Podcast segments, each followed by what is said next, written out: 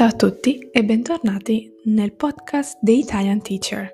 Io sono Ilaria e appunto sono io l'insegnante italiano.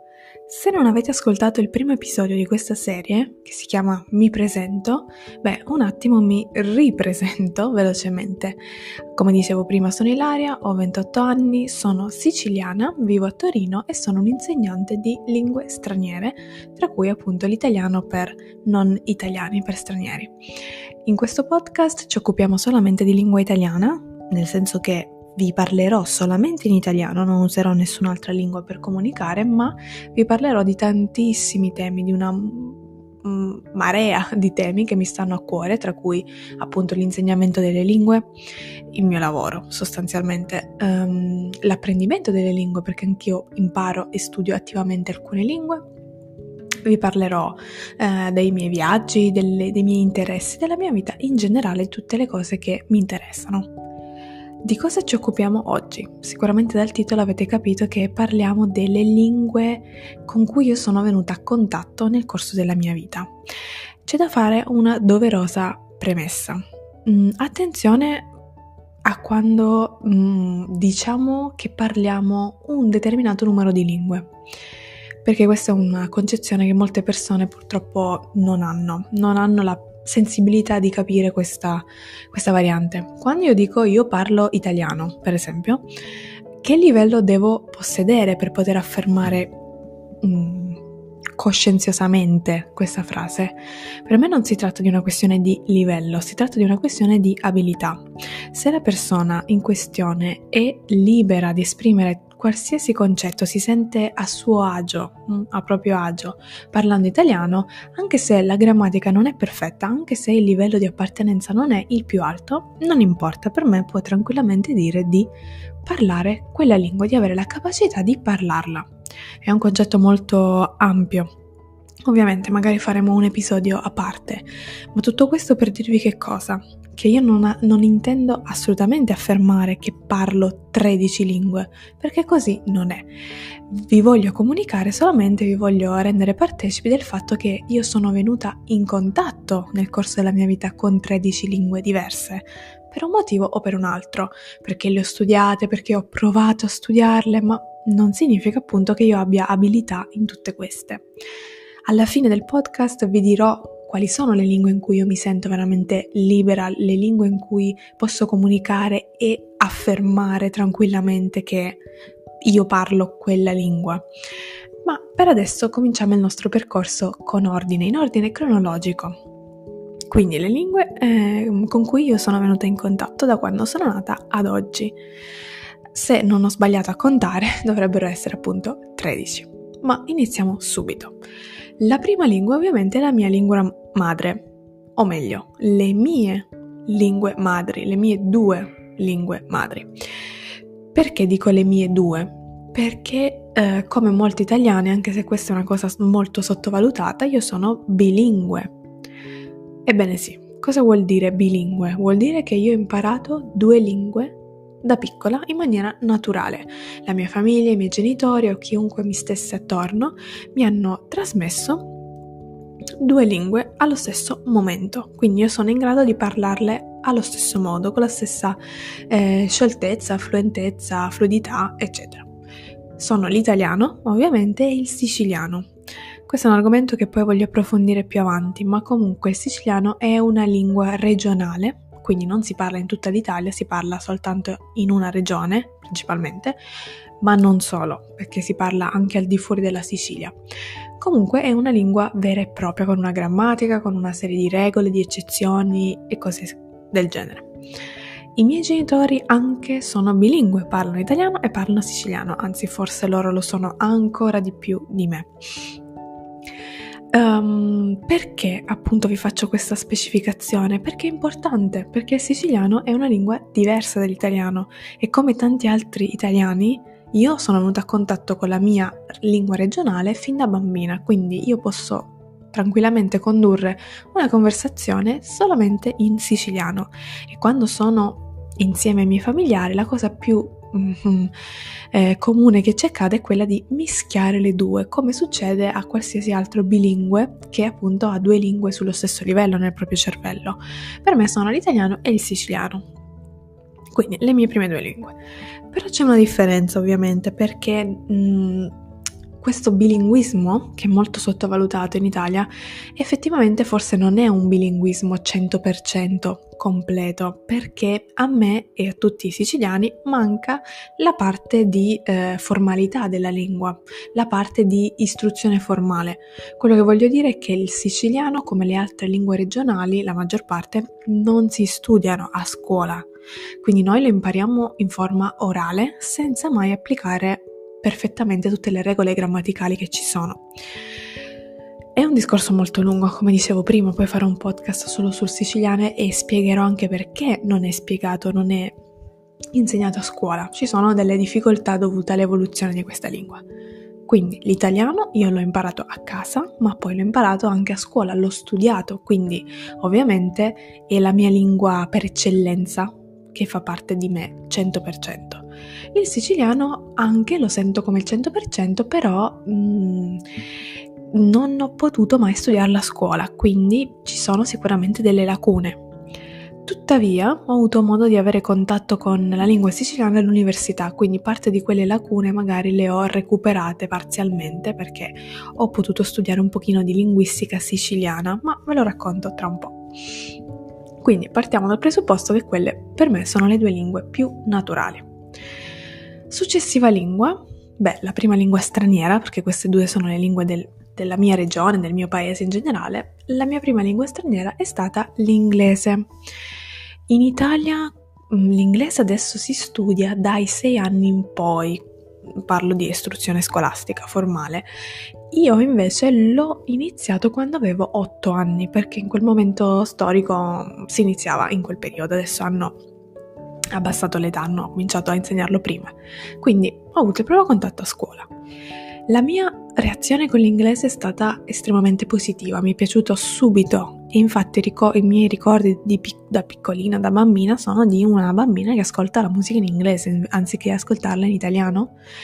Beh, l'ascoltavo anche in italiano ovviamente, ma già a 10-12 anni io avevo tantissimi artisti preferiti che non erano italiani e cantavano in inglese e quello che io facevo era ascoltare la canzone, mi piaceva, andavo a cercare il testo per vedere un po' le parole, andavo a cercare il significato delle parole. Ho imparato una quantità enorme di vocabolario in inglese grazie alle, alla musica. E ovviamente poi ho continuato a studiarla a scuola dagli 8 anni fino a, ai 23, insomma, non ho mai smesso di studiarlo a scuola perché ovviamente la lingua straniera è obbligatoria per tutti. A scuola, un pochino più tardi, verso i 13 anni, credo, 12 o 13 anni, ho avuto modo di iniziare a studiare il francese, perché anche questa è una lingua molto popolare in Italia e in diversi momenti della scuola, dipende un po' dalla regione, alcuni studiano prima da più piccolini, altri da un po' da adolescenti. Io l'ho studiata che già appunto ero alla scuola media eh, e quindi ero in preadolescenza. Come è andata col francese? Allora, devo dire che mi piaceva, all'epoca mi piaceva, sarà stata l'insegnante, sarà stata la novità, non lo so, però mi piaceva. L'ho potuto studiare solamente tre anni perché una volta finito quel percorso scolastico sono andata alla scuola superiore dove non era prevista questa lingua, o meglio, era prevista solo l'inglese, quindi anche volendo non avevo la possibilità. Ma devo dire che dal momento in cui ho smesso di studiare il francese non ho più avuto quel feeling con la lingua. Forse non ce l'ho mai avuto in realtà. Mi piaceva solo in quel momento perché la mia insegnante era particolarmente brava e riusciva a trasmetterci la sua passione. Una volta che io ho smesso, di avere contatto con lei perché eh, sono cresciuta e sono andata avanti, mm, non mi è più interessato e non mi è più piaciuto. Quindi a oggi io non parlo francese. Riesco a capire qualcosa, forse un 50%, sia perché un pochino l'ho studiato, sia perché il suono è simile all'italiano, ci sono delle cose in comune, insomma non è particolarmente difficile per noi italiani capirlo, però l'ho abbandonato. Ogni tanto ripenso al fatto che potrebbe essere una lingua utile. Eh, ho avuto dei clienti francesi o francofoni ma non così tanti in realtà. La Francia è molto vicina a dove abito io, a Torino, ma mm, non lo so, non ho quella motivazione perché di fondo non c'è quella passione per questa lingua, quindi l'ho semplicemente abbandonata lì e basta. A volte penso di riprenderla perché potrebbe essere utile, perché magari non mi costerebbe troppo, visto che è una lingua neolatina, visto che è una lingua romanza, però mm, non l'ho mai più ripresa. Sempre in quel periodo, con l'inglese e il francese, ho avuto il mio primo contatto con il latino. Sì, perché in Italia, in moltissime scuole, si studia la lingua latina, latino classico. Il latino che cos'è? È una lingua morta, come si suol dire, come si dice spesso, perché nessuno la parla attivamente, questo è il significato. E allora perché si studia? Si studia perché l'italiano deriva, per la maggior parte, dal latino deriva anche dal greco antico, però l'80% credo deriva dal latino. Quindi quello che si vuole fare è dare una base agli studenti, alle persone, per poter capire come mai noi in italiano usiamo determinate eh, parole. Quindi per dare quella connessione. L'italiano da dove deriva? Dal latino. Benissimo studiamolo un pochino per capire come mai in italiano parliamo in un certo modo, come mai in italiano abbiamo determinate parole. Il mio rapporto con il latino è sempre stato conflittuale perché non mi è mai piaciuto. Il fatto è che il modo in cui si insegna il latino per me è totalmente sbagliato. Infatti, nessuno, nessuna persona comune, nessuno studente di scuola italiano è in grado di parlare latino Diversa è la questione se eh, prendiamo in considerazione un esperto di cultura latina, linguistica latina, di lingua che magari ha dedicato tutta la sua vita. Ecco, forse uno, due, tre persone esistono.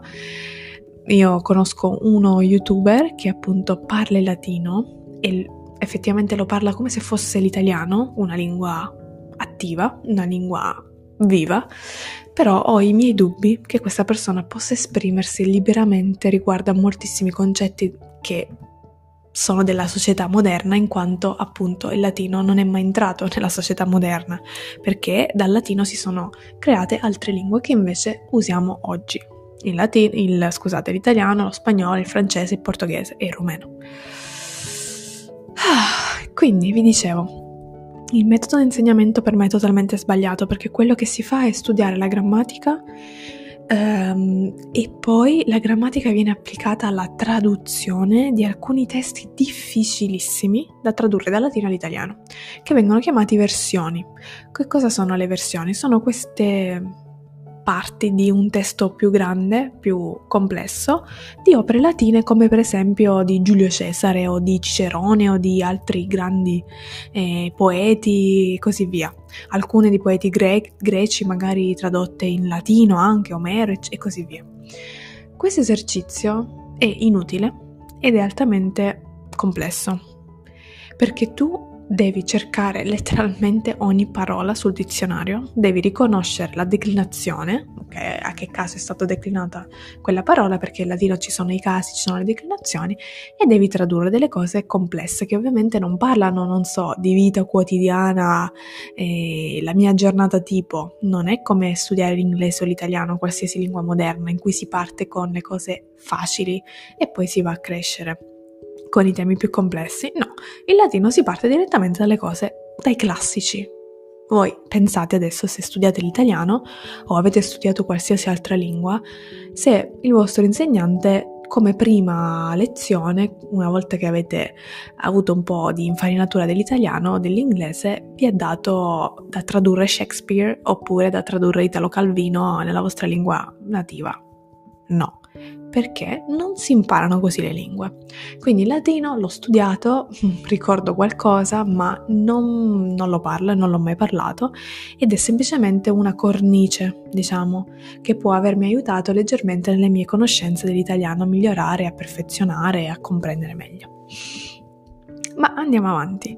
All'università ho studiato due nuove lingue straniere per me, lo spagnolo e il russo.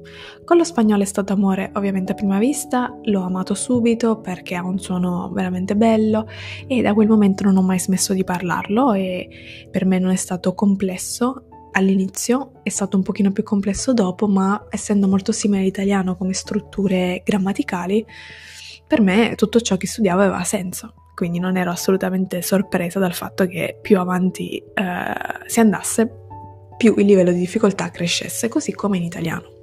Le lingue neolatine le lingue romanze come l'italiano e lo spagnolo all'inizio sembrano semplici perché già dal dalla prima volta puoi comunicare e dire il tuo nome, cosa fai di mestiere e così via, ma più avanti vai e peggio è perché il livello si alza terribilmente. Quindi mi diceva la mia professoressa di spagnolo dell'università che lo spagnolo è la lingua più facile da parlare male, perché sottovalutandola fai un sacco di errori e distruggi diciamo la bellezza di, un, di uno spagnolo parlato bene.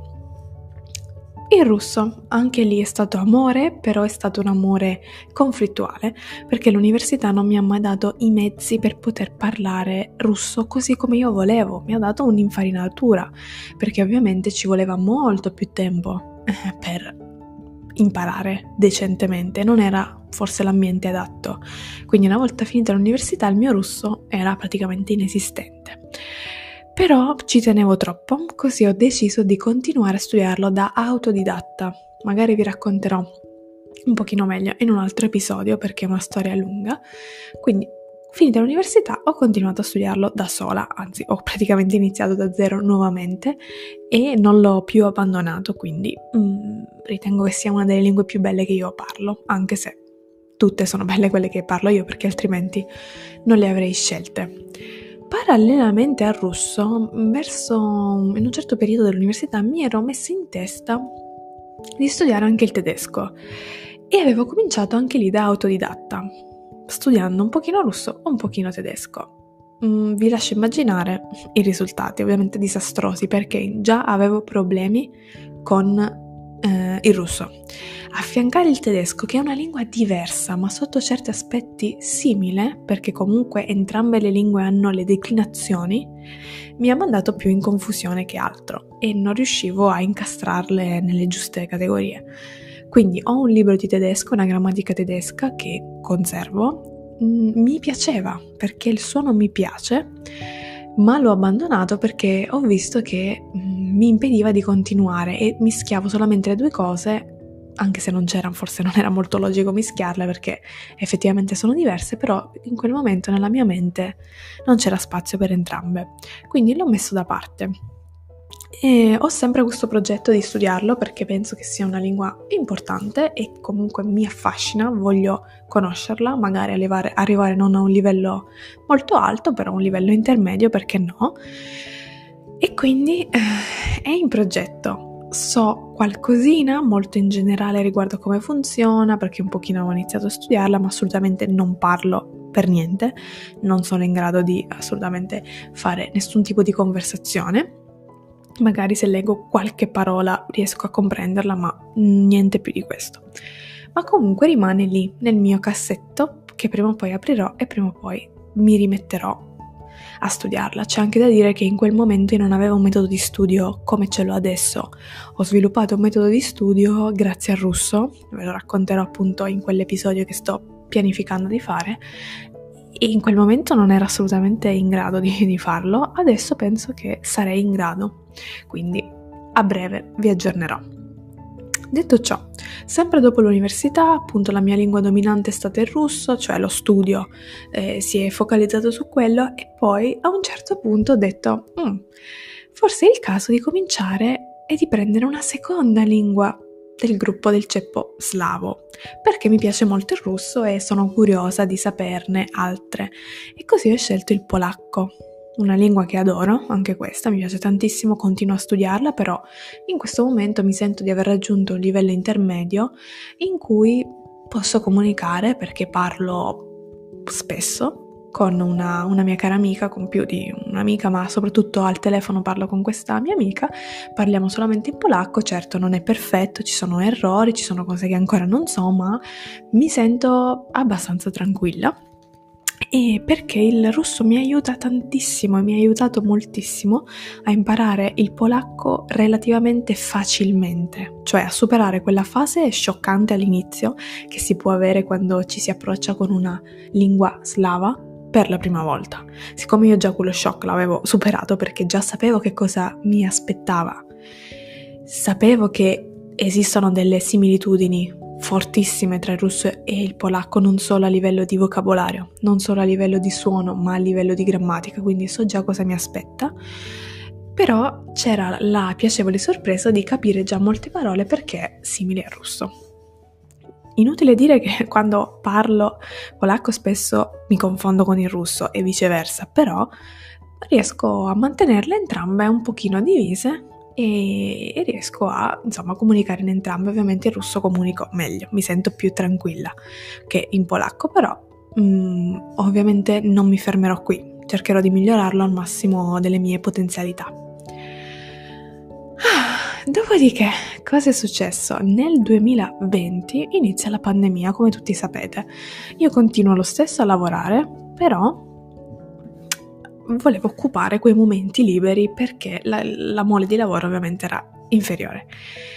Per non pensare, per non occuparmi insomma di problemi esterni, ho deciso di iniziare altre lingue.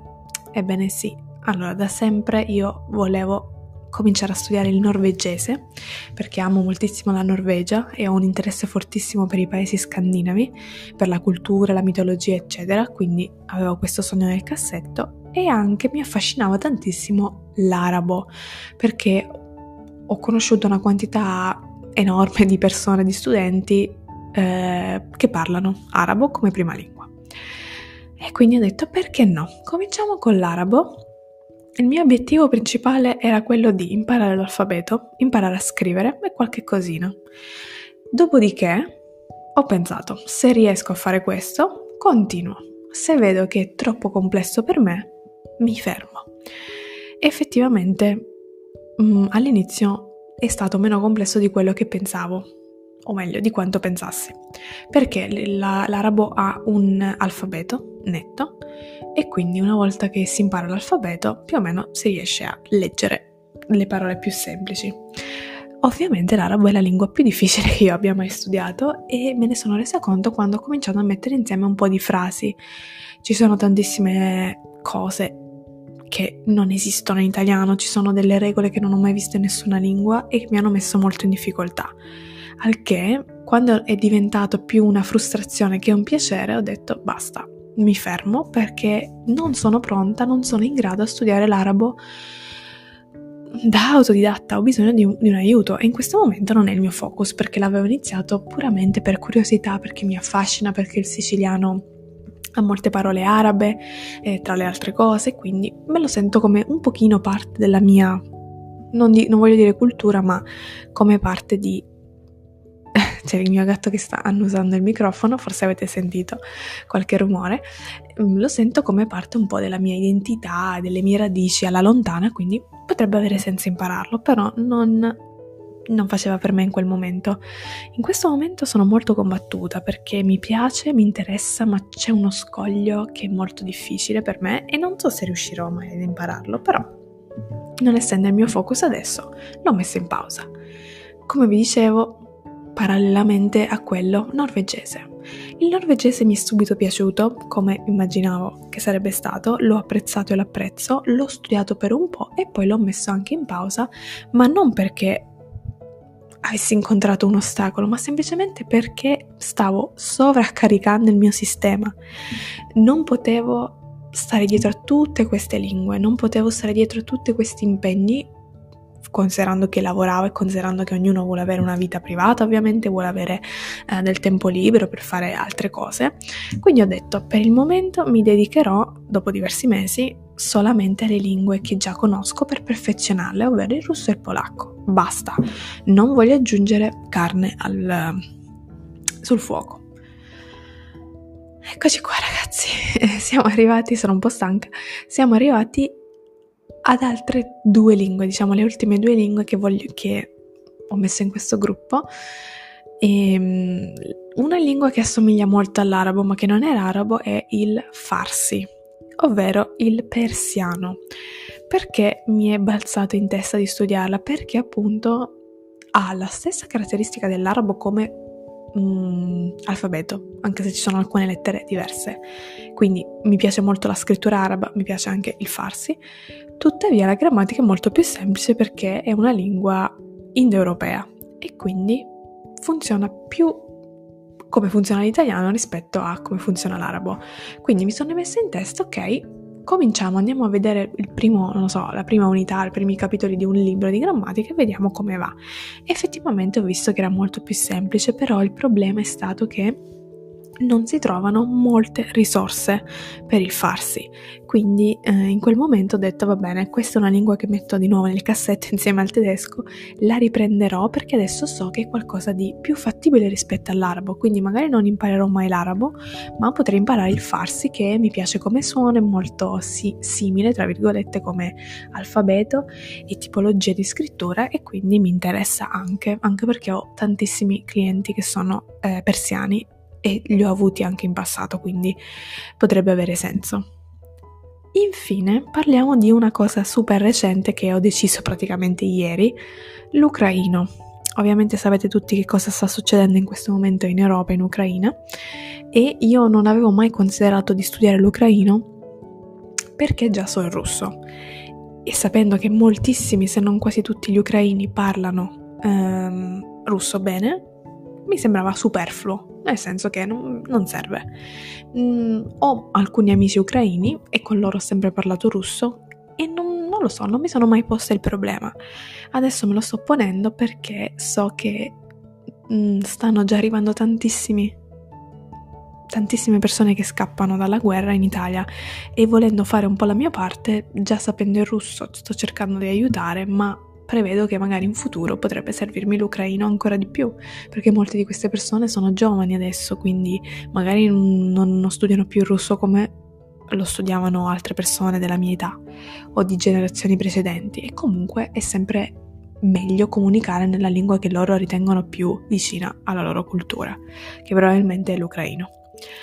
Essendo molto simile al polacco ed è molto simile al russo, penso di essere facilitata in questo, anche se ovviamente potrei confondermi tranquillamente tra le tre e mischiare il tutto.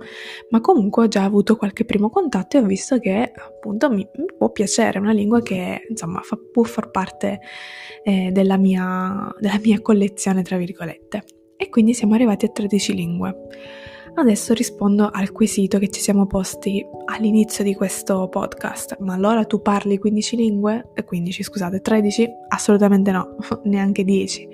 Le lingue che io ritengo di parlare sono ovviamente l'italiano e il siciliano, l'inglese, lo spagnolo, il russo e il polacco, quindi sono sei.